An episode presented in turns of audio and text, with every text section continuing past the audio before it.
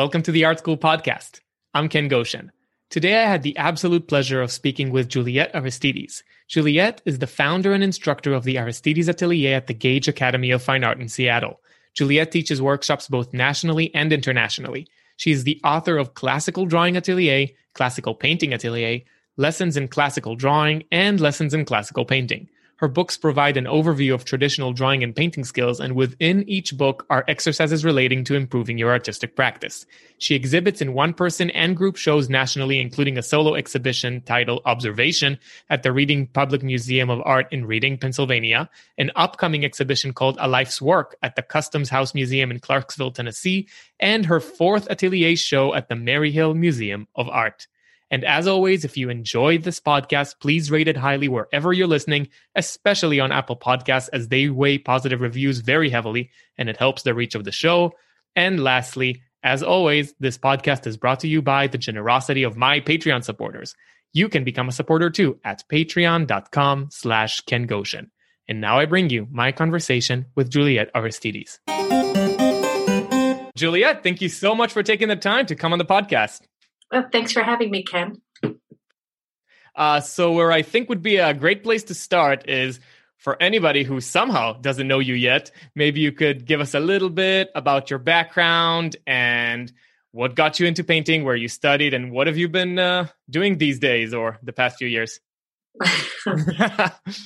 well, like many people who have uh, a career in the arts, we start off often in a very unauspicious place where uh, a lot of time with the sketchbook. And I grew up, um, I was born in South Africa and grew up in a small town in Pennsylvania.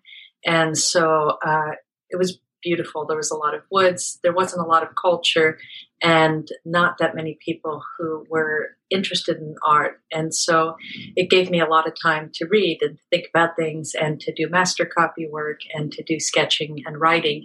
And it's funny that now that I've gotten a lot older, it's interesting to me how much I'm coming back to that. Mm. So sometimes you could feel like you start a, um, off on a path in life and then it kind of weaves around and the ending has nothing to do with the beginning. And i'm finding that it's just the opposite. The ending has more to do with the beginning than almost anything in the intervening years. Hmm. um, so uh, did you want to know something about my formal education at that point? Yeah anything anything that you that you feel like you want to share with the listeners that would uh, that would be great. Yeah um, so I started off at a small college uh, in Kutztown and heard about someone in the small studio whose name was Byron Barnstone. And at that time, I wasn't introduced to any you know, sort of hardcore art education. It was all linked to design or illustration.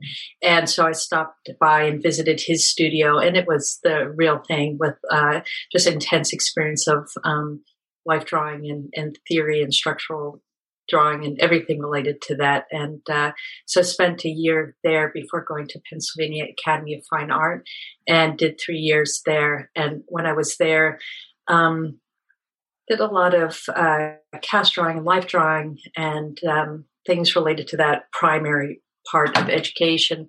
And then through a friend of mine heard about the ateliers in Minnesota and at that time, it was pre internet. And so you couldn't just look up online about these places. And so, uh, visited and then moved there for a few years before then discovering uh, um, the National Academy of Design in New York City. So I went there and studied with Jacob Collins before going to uh, work with him at his studio in Polimas Place. And then from there, he started Water Street. And so that was pretty much um, a highly condensed uh, description of a decade. Perfect. well accomplished. So I'll share a little bit uh, about the one time that we did meet. So I yeah. had I had I had the pleasure of uh, of being in one of your classrooms. My friend Austin kind of messaged me about there was this class at the Art Students League. Maybe if I'd like to come and and and lend a hand, I get to draw from life and do which is something that I at that time didn't really have a lot of opportunities to do. So I kind of jumped at the opportunity. I said, "Yeah, great. I'll I'll do a little live drawing. I'll help a little bit with the class. Going to be fun." And what I discovered is that you are a uniquely talented teacher, and this is something that's kind of in my opinion a little bit lacking in the art world because a lot of people can paint well but i i don't really think that's the same skill set as being a good teacher. And what ended up happening is i mean i had so much fun on on an educational level i kind of even stopped drawing and just just wanted to kind of interact with your students and nerdy, geeky, color talk, all those kinds of things just really spoke to me. And and I was really impressed with with how you conducted the classroom as as a teacher. So could you share a little bit what got you into teaching? When did you discover if you discover if this is not news to you that you're really good at it and that it's something that you enjoy? Uh maybe want to share something about that. Yeah, I think that yeah, thanks for that by the way. um yeah, it was great. That was memorable you being there and um so uh, teaching really grew out of an extension of studying, and I spent um, so long really on this treasure hunt trying to get an education.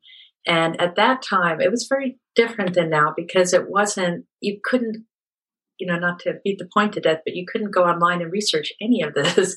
And so it was really like this band of people wandering around, bumping into each other and, uh, and I really fell in love with the reading and the researching and um, those moments of insight where it all started to come together and you could actually see these missing pieces start to like line up. And um, and I think I spent so long in school, and maybe maybe I never wanted to leave school because I loved it so much. And so maybe the teaching is nothing more than just uh, a desire to be there and still learn. And I find I learn a lot from being around other people. And I think another thing that I like about the studio is that uh, everybody is so focused on something that's really um, is really internal. I mean, there's a competitive element among you know artists as in all things, but um, to see other people getting excited about what they're doing and the sharing of information and and in the it's not the real world, but the other world, the parallel world of non non arts or what I don't know what you'd call it. Um, you're never going to randomly find these conversations about beauty or technique or uh, historical things of interest, and so uh, maybe it's that nerdy part of me that just loves those kind of conversations. So maybe that's it. Brilliant.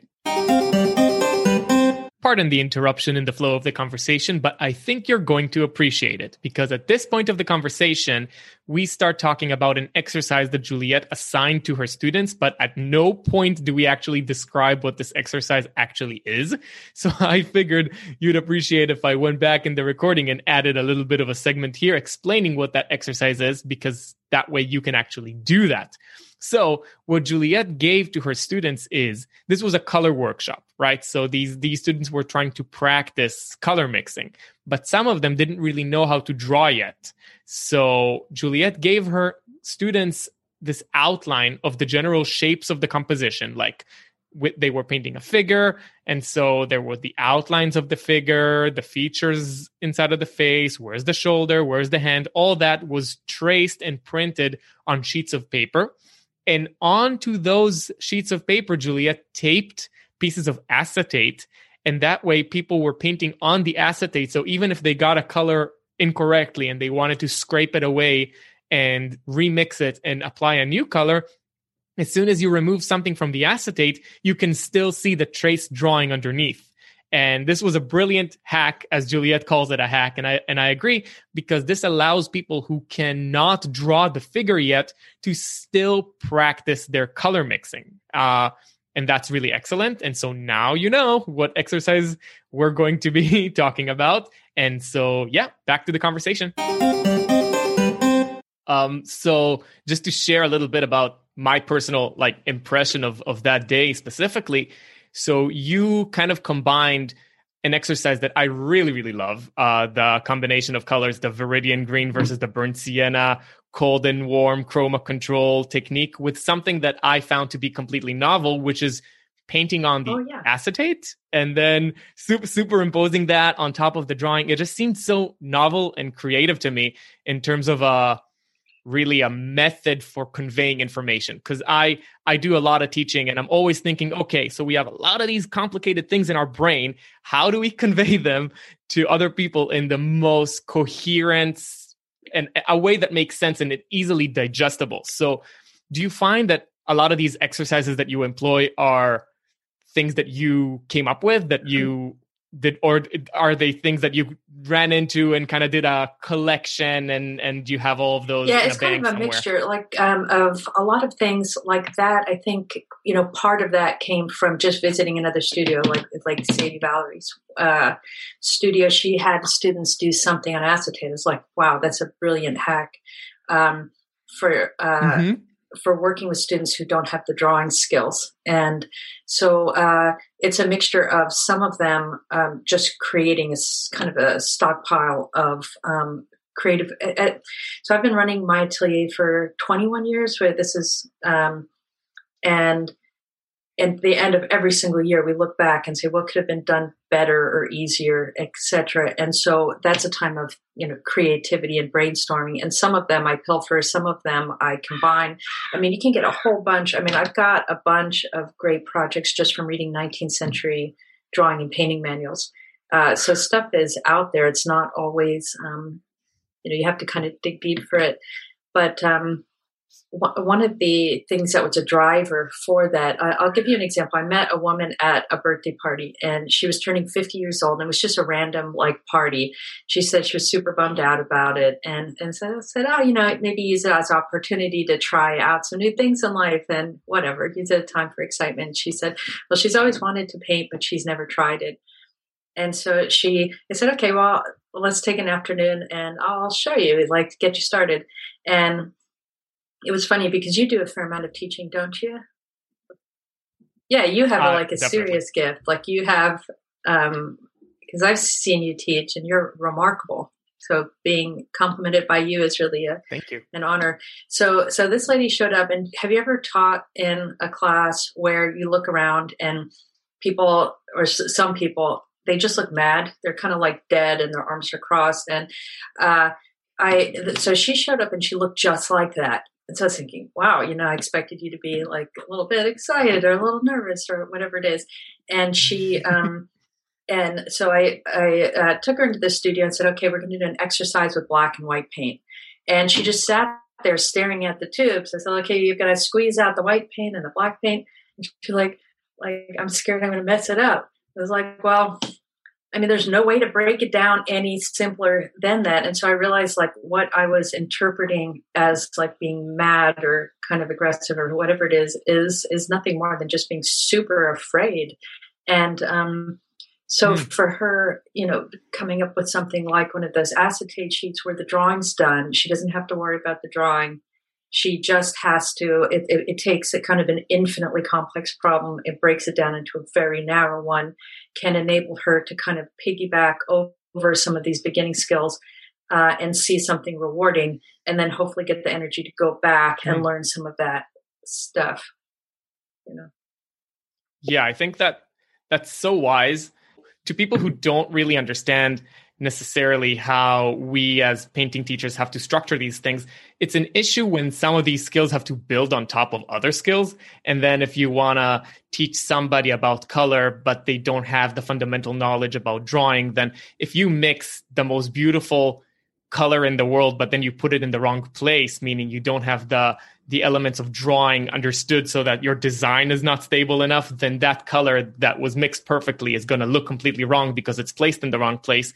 So there's there's really a lot of a lot that goes into trying to figure out okay, not everybody's going to have a complete understanding of, of every aspect that we need them to understand. So how can we make those exercises be more digestible so that we can focus on one thing and understand it? And I think what you've done there with with the acetate is, is wonderful. And also the way that you broke down the palette into a limited set of colors that can still be uh, extraordinarily rich. And if you understand the ratios that you need to use in terms of how you mix those colors they they can be so rich and and make you feel like why would i ever need any more colors? So i i kind of wanted to pick up on a few threads that you already threw in. So you said you did a lot of research a lot of reading. I'm sure that to people listening they kind of want to know okay so what books what books do i need to get my hands on yeah any like recommendations for example that, that, limited palette i think that one just came from an old harold speed book um, where he talks Hmm. about um, different palettes for flesh painting, one tipping towards burnt sienna and the other one tipping towards uh, Venetian red.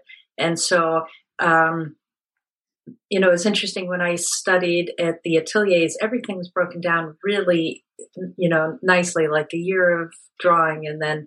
Um, uh, then we did grisaille, and then you jump to straight like full color palette, you know, the full color impressionist palette. And you kind of still see this like with Russian academic work. They have these like incredible drawings and structural drawings. And then you look at their painting and it's like full on impressionism. And so um, I remember asking, uh, you know, the painter Richard Lack, who set up, he set up the ateliers, like the modern atelier movement is from Richard Lack.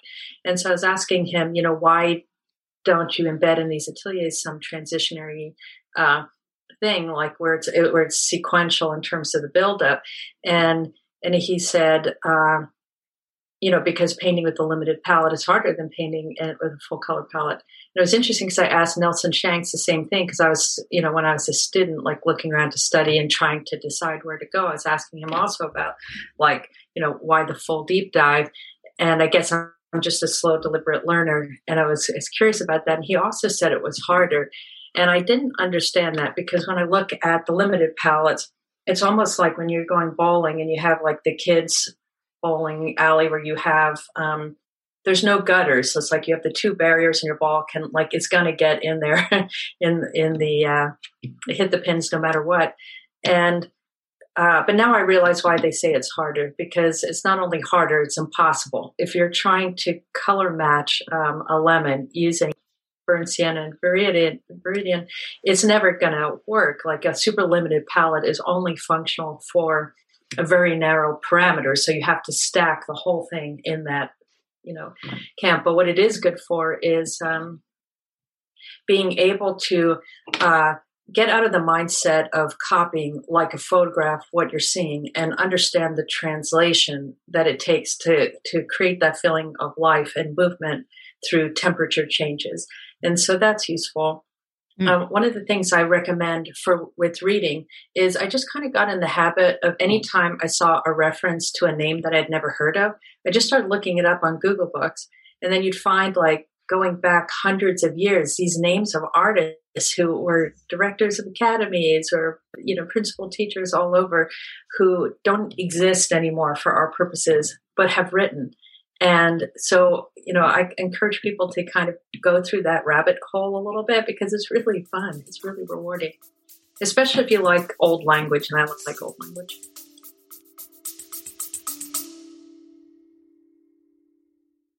You love listening to podcasts, but have you ever thought about starting your own podcast? Maybe you want to build a brand, grow your business, or are looking for an excuse to talk about your favorite hobby. Whatever your reason for making a podcast, Buzzsprout is the place to start. Since 2009, Buzzsprout has helped over 300,000 people launch their own podcasts. Buzzsprout walks you step by step through the whole process and will give you powerful tools to start, grow, and monetize your podcast. Ready to get started? Click the link in the show notes to get our free step by step guide to starting your podcast today.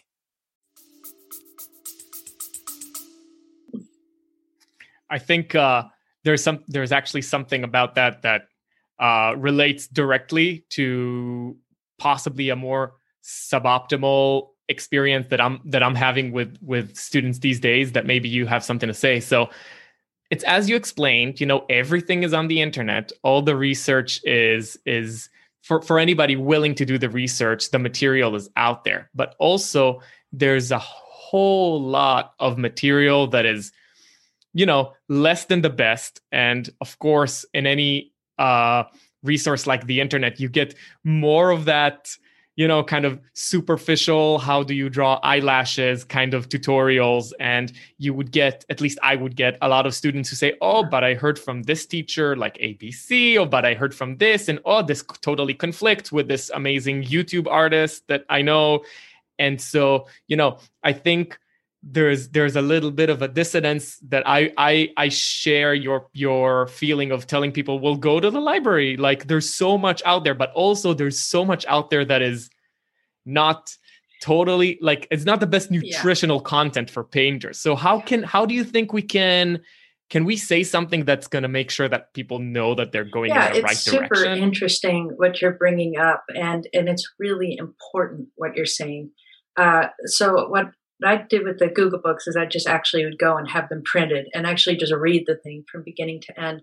Um, in one sense, I feel like when I was studying, we were at a disadvantage because we just didn't know and we weren't exposed to that much. And anything we wanted to learn about, it felt like we had to just go there and talk to an artist directly. Um, and now everything's very accessible, uh, but that comes at a price. Um, and when we were studying or when I was studying and those kind of my generation, uh, art wasn't just information that you acquire and you learn and now you know more than somebody else or that you've got a trick that you can kind of do to go to the utmost of representation like right away. I mean, those are impressive, super impressive skill sets. Uh, but art has never just been about information and it kind of becomes that. And so, in a way, uh, something significant gets lost when the subject becomes reduced. Um, you know, art has always seemed to me about a inward. It's an inward journey, and those never become quick and easy.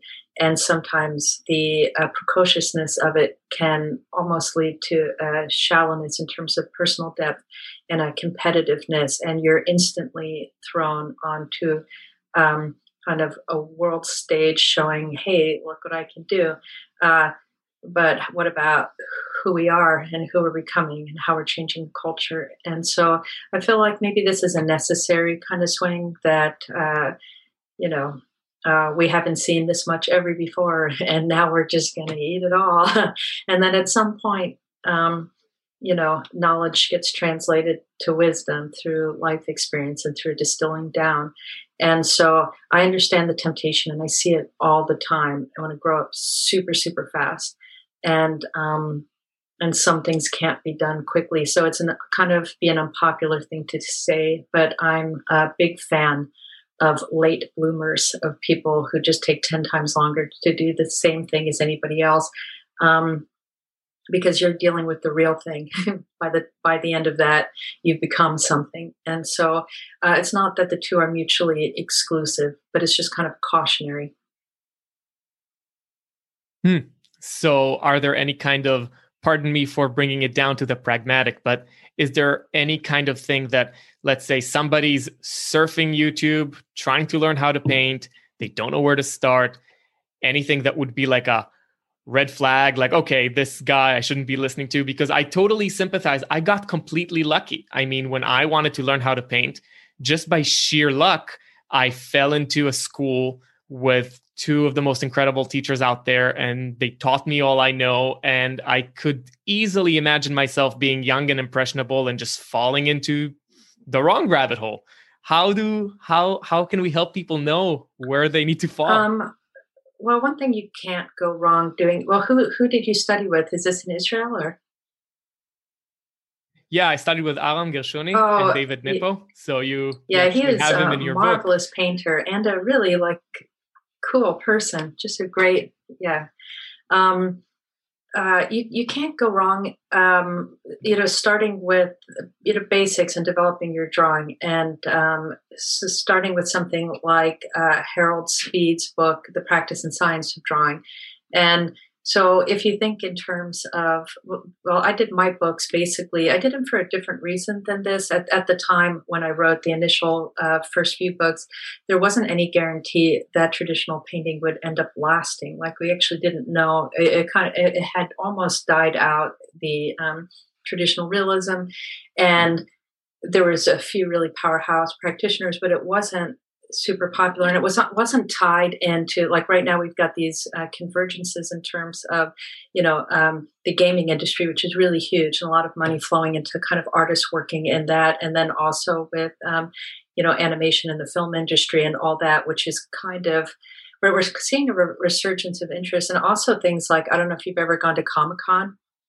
uh, but I mean, it, you know, like stadium size events, and when you walk in there, you're basically seeing like pre-Raphaelite on steroid in terms of like the Marvel thing. You're getting that kind of aesthetic, but it is a it is figurative art, you know, and um, so in a way, there's just uh, you know there's just tons and tons of stuff. But starting in the so it could be when I was starting with the books, there wasn't any guarantee. Like nobody thought it was going to go that direction, that's for sure. But there was a danger of it dying out. And my journey was so completely convoluted. I kind of wanted to record it and fill in my missing gaps.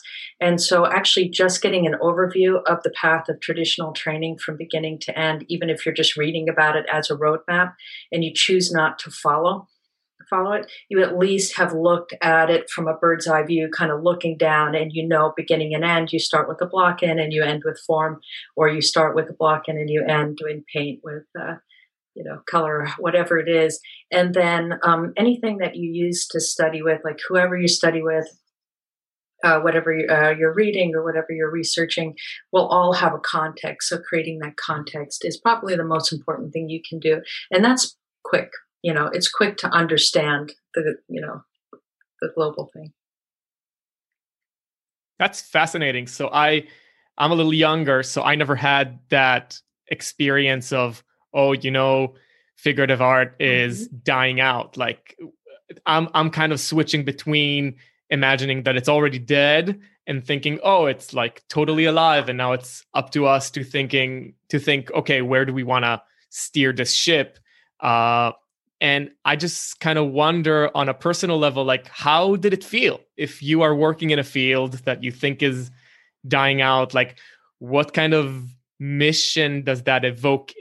Did that evoke in you? Like, how did you, how did you even function in a, in a, in a field that you thought, okay, this is like, I'm going to be like the last person doing this. How, how did, uh, yeah, how did well, it was interesting. Like when I went off to go study in the Ateliers, like when I studied in, um, when I started studying in the Atelier, one of the, you know, they had a, a issue of like classical realism journal where, which listed all the known ateliers at that time, and there were like six.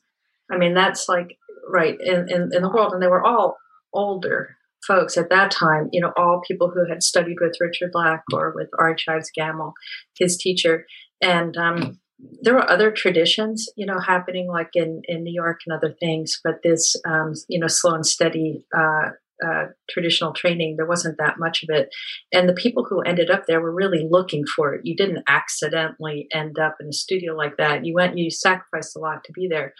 And so I went there, you know, we didn't talk much amongst ourselves. Like it wasn't this like big communal thing. Like everyone went there. It was like you would, uh, it was it was really competitive actually it wasn't. Uh, so one of the the guys that I was in school with when I went to Minnesota was Graydon Parrish, and he was like the you know, and uh, a friend mm. of hmm. mine uh, became a great friend is uh, Robert Armetta and others, and it was kind of like we're used to like politically hearing about dog whistle uh, attracting something just below the hearing of everyone else, and for those of us who were were going to um, study it was the same thing it was looking for something and it was super unpopular like you were really really nerdy to be doing it. And uh, you just kind of find each other. But just because you find each other doesn't mean you talk much amongst each other. It wasn't like a parting fun scene. It was just like who could work the hardest? It really was. And you had people like um, uh, you know how i ended up studying with jacob collins at the national academy of design is i was studying with somebody else who was a student of gammell when i moved to new york city. And um, my friend robert just said hey there's a guy teaching like you know, really great drawing. And I put your name down on the wait list. And when the wait list, when your name comes up, just show up. And that's how I ended up there. I didn't have any clue who he was actually. just they called my name. And then I was like, oh, yeah. Wow. so. That's fascinating. It sounds really different from from the experience that I went through. I mean, at least for me, the feeling in in the classroom was kind of like all of us were in this together and i do remember like one some of my fondest memories is really sitting around the table during lunch break and trying to understand like how do you get these edges to work? Like oh my god you you got such a beautiful like soft edge over there. And it's like oh yeah i held the pencil like this i held it sideways i did all of that. And we kind of really shared knowledge with each other. So you're saying that for you it was almost the opposite more like competitive everybody was for the doing most their own part. thing i mean and, it uh, was really like you did not screw around you did not talk much you just show up you do your work you work hard you don't miss days. I mean it was very different. Like no one would sleep in no one would miss Wow. a day you know and this was like this like full time for a decade you know? And is that the kind of atmosphere that you're cultivating No. at your atelier? When did when Uh, did your atelier open?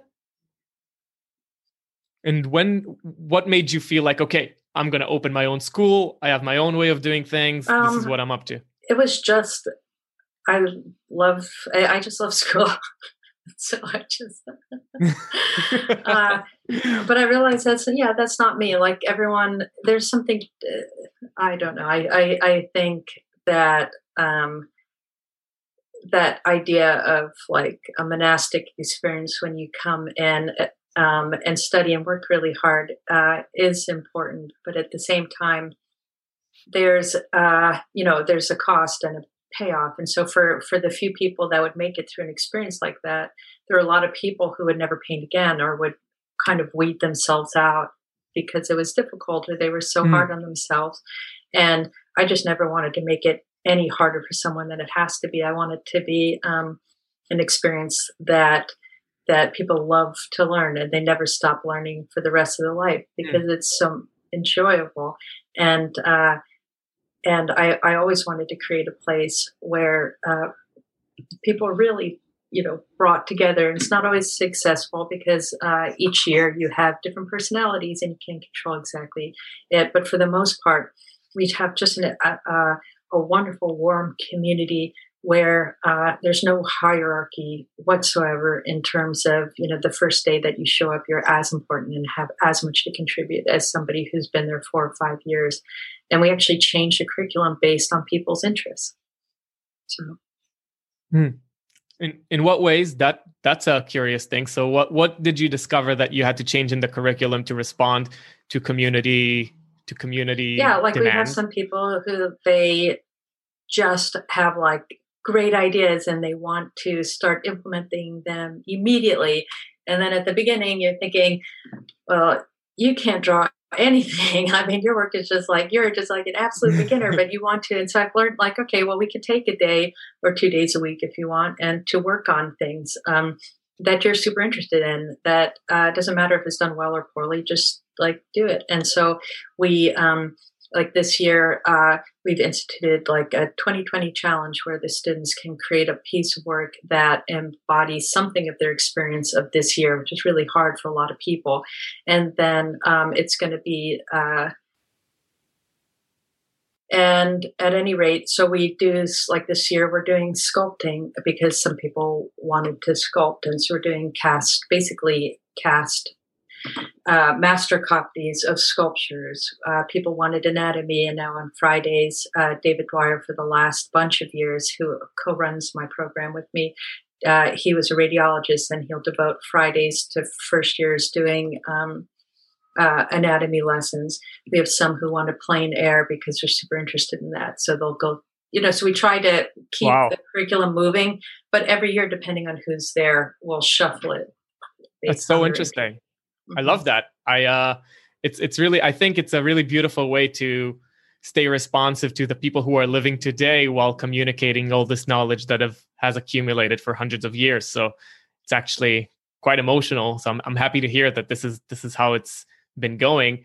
And let me really ask because because you touched on 2020 and to those of you who are listening in the faraway future, this is the year of coronavirus and it has hit all of us uh, pretty hard. I think. I mean, there. I don't. I don't. I can't think of a single artist who hasn't had the need to almost completely reinvent themselves because the majority of what us as teachers are doing is has kind of become a little bit more difficult to do. So, do you want to share a little bit about how the atelier has changed or your practice has changed or many maybe advice to people who are trying to deal with this new reality and still continue to learn painting and and, and to practice yeah, I mean, people who are artists or studying art who are interested in this, uh, you know, you're so lucky in so many ways because uh, when something like this has happened, you realize you have a whole world of imagination and interest to be able to keep you going. And I feel really sorry for people who don't have that. And so, for all the financial troubles that artists have and all the other, uh, you know, um, you know, the crisis of uh, you know that all that crop up in terms of should I be doing this and can make a living doing this. Now you realize how um, you know it goes straight to the bedrock of uh, who we are. You can really do a deep dive and get great enjoyment and pleasure from life without leaving home. And so, in some ways, that has been a tremendous gift to all of us. Uh, in terms of teaching, it's phenomenally difficult because you have to shut down the studio or repeatedly shut down the studio or open up with precautions. And the uh, amount of disruption in people's lives and the uncertainty can almost be paralyzing. It's hard to create out of a place of instability, which uh, is affecting a lot of people. And so we just have to um, be as regular in our habits as we can, as disciplined in what we're looking at, and uh, being inspired by as we can. Uh, so for for most of us, it's a whole new digital world being able to teach and, and and there's some good things about it. Like today there was an artist in england named alex mcdonald who's a uh, watercolor painter and he wrote to me on instagram and said hey has anyone ever taught you how to paint watercolor? I'm like no. He said you want to learn? I'm like sure. And so this morning I got an hour tutorial from somebody across the country who's just kind enough to say, "Hey, you know, what are you doing?" so, wow. so that's all very good. But who knows what this will look like on the other side? And uh, have you implemented some of the online teaching uh, thing yeah. into your own atelier? Yeah. Uh, so the end of uh, spring semester was entirely online. It was done through Zoom and and critiquing uh, using the Procreate program, where you could, you know, and uh, we've this year we uh, and then doing kind of all atelier happy hours where we get everybody together, and basically it's more mentorship than it is, you know, anything else uh, or it was then. But now uh, we're starting the school year, and so basically starting a bunch of people off, and we're in person, and we have two life rooms going now instead of one because we have to keep everybody kind of distant, and then we have a third remote platform where we just live stream the model to people who don't want to come in or can't come in, and it's messy, but we're making it work. Great. I mean. Uh I I personally find that um, since I've been teaching exclusively online for the past what's it been like six months, I don't even know anymore. And initially, at least personally, I thought teaching online is not a thing. If you asked me a year, a year ago, I, know. I Who knew, said, right? Nobody knew that. I, I I am like a very stubborn person, and and I would have thought this is totally impossible yeah. and shouldn't really be attempted. Right. And I think it really takes a crisis to get some someone as hard-headed as me to yeah. open up to new possibilities. And in fact, I think the best evidence that shows that this is working is I'm seeing people's work and it's phenomenal. Like people are making absolutely inspiring advancements in their practice just by learning online and i i was at least I feel like I was completely proven wrong. It it just it so totally works. And I don't know if you feel the same way as, as I do, but I'm passionate about communication. And I felt like nothing has pushed my communication level skills as far as as what I've been having to do when teaching online. Because when I'm in a regular classroom, sometimes I'm like, okay, listen, this is how you mix that color. And I would mm-hmm. mix it like on the person's palette as I'm explaining it. Or here, this is how you apply that mark. And I would kind of intervene and touch their painting and kind of fix something up. But now, since I can't touch their painting and I can't touch their palette, I had to get so much better at actually articulating everything that they need to be doing in their own living room or wherever they mm-hmm. are. And so I feel like it's it's really helped me grow as a teacher. Do you do you share that feeling? Um, well, you're gifted in that way. I mean, you truly are. Uh, but I'm I'm the same thing. When this first when this first hit, I had no way. How, how I mean, I would think that we would all shut the doors and go back to just painting in our studios, and the education would stop. And so you're right. It like it was a crisis that formed that caused a um, a shift. And it's possible to have community online. I mean, it really is, and it's possible to learn online as as well. Uh, it does require. Um, it's probably not as easy for everyone. Um, for people who are self disciplined and focused and who get up and do the work, because you have to do the work. You can't rely on just coming to a studio and just blending in and having somewhere to go. So I think um, uh, just maybe encouraging everyone to there's a value in just showing up just doing a few hours whether or not it feels like you're making progress or not because that's where the growth happens and for students who just show up you know ken it's just like what you said you know you're going to get better yeah, and improve certainly but, uh, Juliette, oh, I'm growing increasingly conscious of your time because uh, I think we've gone a little over and I, I know you're yeah. busy. Do you want to let people know where they can find you?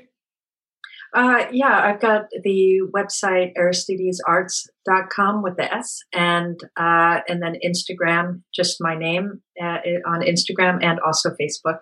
Brilliant. So I'll include all those links in the show notes and also your wonderful books that everybody, especially now during COVID when you have time to read, should get your hands on Juliette's books because I think you're one of the more talented teachers out there. And I think you have a great way of communicating this knowledge to students. So I I highly recommend this to everybody. Well, thank you, Ken. Thanks for taking the time and just sharing your love and enthusiasm for art and uh, giving a, a, space and a voice for, for so many people. So take care, Ken. Thank you for joining me. If you enjoy this podcast and would like to see it grow, please take a moment to subscribe, rate it highly, and share it with a friend. If you'd like to become a supporter of the show and have access to exclusive content, please consider signing up as a patron at patreon.com slash Ken Goshen. For online lessons, please visit kengoshen.com slash lessons. Thanks again, and see you next time.